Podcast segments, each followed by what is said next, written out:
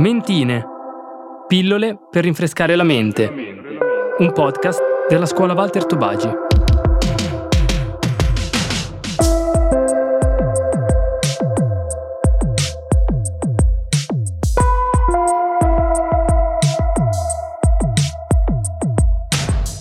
Episodio 5. Pensieri notturni. A cura di Alberto Fassio, Matteo Pedrazzoli, Martina Orecchio.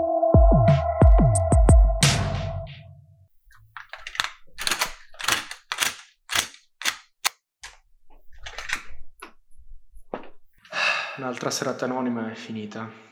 Dovrei andare a letto, ma non ho voglia. Non riesco a smettere di pensare. Penso, penso e ripenso. Quella stronza di Chiara non mi caga. Ci scommetto. C'è qualcosa con Marco. Amici, amici, e poi ti ciulano le tipe. Vado a letto. Ma no, dai. Prendo l'ultima birra.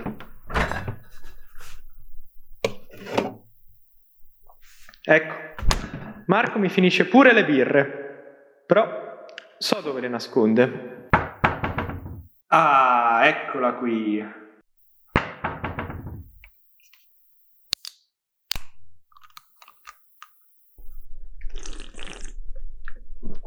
Blah, che schifo la birra calda proprio come la mia vita.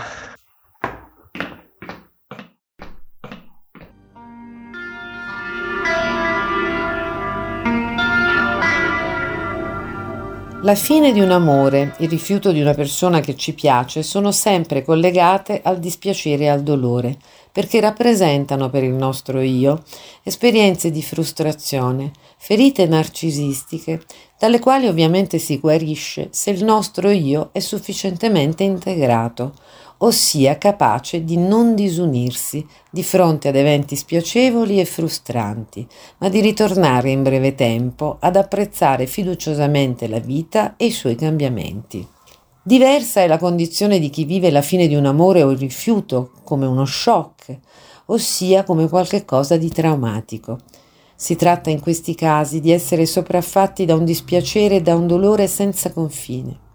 Un dolore urgente e catastrofico che non consente all'io di superare né la perdita né la ferita narcisistica, perché coincide totalmente con una perdita di parti del sé, nel caso della fine di una storia, o di una mortificazione irreparabile nel caso di un rifiuto.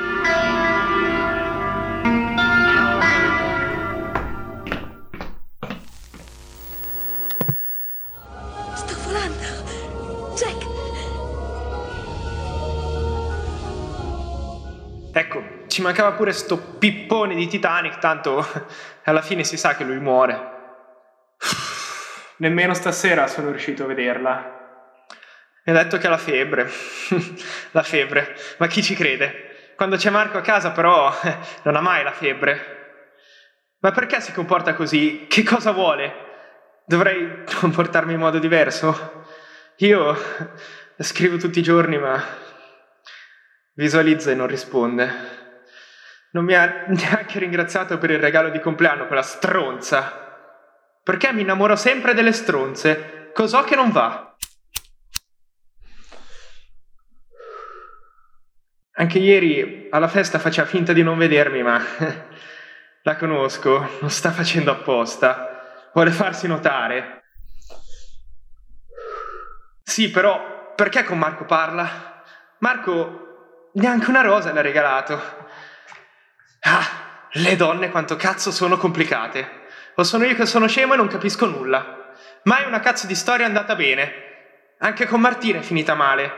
Sempre ad assillarmi con la barba lunga che non le piace. Ma cazzo, però a me sì che piace.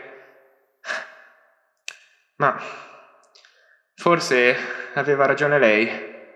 Forse è arrivato veramente il momento di tagliarla.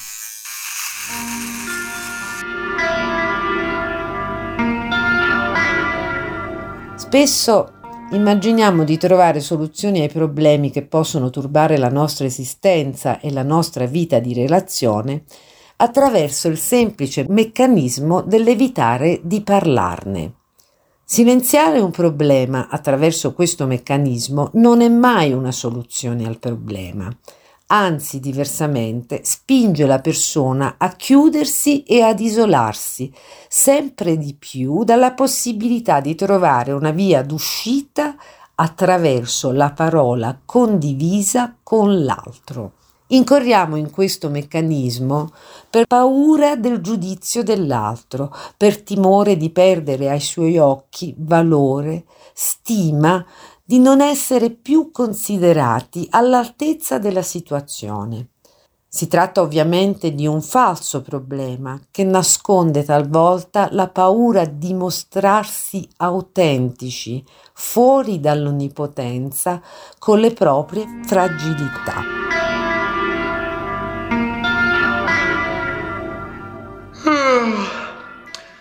È tardi. Dovrei. Dovrei andare a letto. Domani mi aspetta un altro giorno. Sempre la solita routine, sempre le solite cose. Ma io poi cosa sto facendo nella mia vita? Certo, a farmi film mentali sono davvero più bravo. Mi vedo a 50 anni, con una moglie ex modella, due figli ovviamente bravissimi, la villa gialla sul mare e la Maserati. Che bella la Maserati. Una trama quasi da fare invidia a Spielberg. E invece, come andrà? 50 anni, calvo, solo come un cane, disoccupato, chi cazzo studia più bene culturale nel 2023, d'altronde, senza una lira e a farmi ancora mantenere dai miei. Anche nel lamentarmi sono bravo. Quanto fa schifo la mia vita, quanto è stronza Chiara, quanto mi sta sul cazzo Marco. Eppure tutte le volte non faccio nulla di concreto per me stesso o per il mio futuro.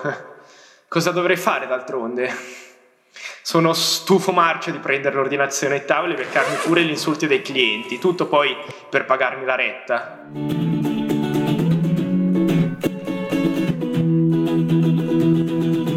Avrei dovuto provare a sfondare con la musica. Sì, con la chitarra sono bravino, ma era troppo rischioso. Già, quella volta allo Zenpub ho fatto il panico. Ero al centro dell'attenzione, tutti mi guardavano e cantavano con me. Quello sì che era bello. Però cosa ho portato a casa? Tanti complimenti e neanche 10 euro.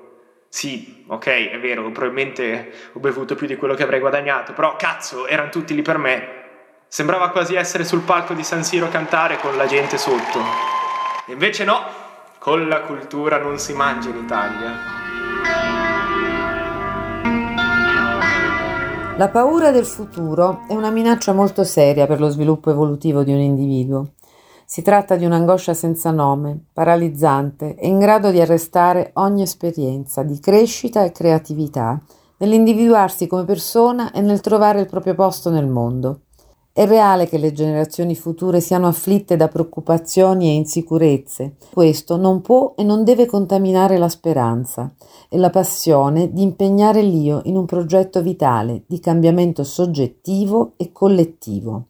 È possibile bloccare la paura del futuro, pianificando e progettando il meglio possibile per sé e per il bene comune, staccando la spina al pensiero ricorsivo che nulla ha senso e agendo nella realtà del proprio presente, sognando l'avvenire e programmando la sua realizzazione attraverso obiettivi reali. Un margine di errore, imprevedibilità e fallimento va comunque messo in conto e fa comunque parte del gioco.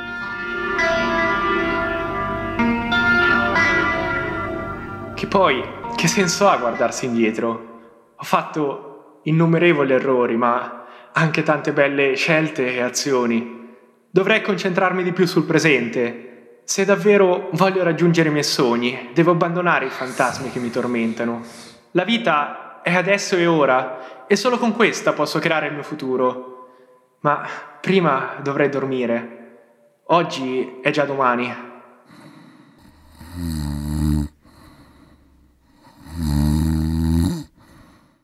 Ogni riferimento a fatti accaduti o persone è puramente casuale. Si ringrazia per il contributo la dottoressa Pietrina Bianco, dirigente psicologa dell'ASL Napoli 2 Nord. Per il suono della chitarra Samuele Bricalli.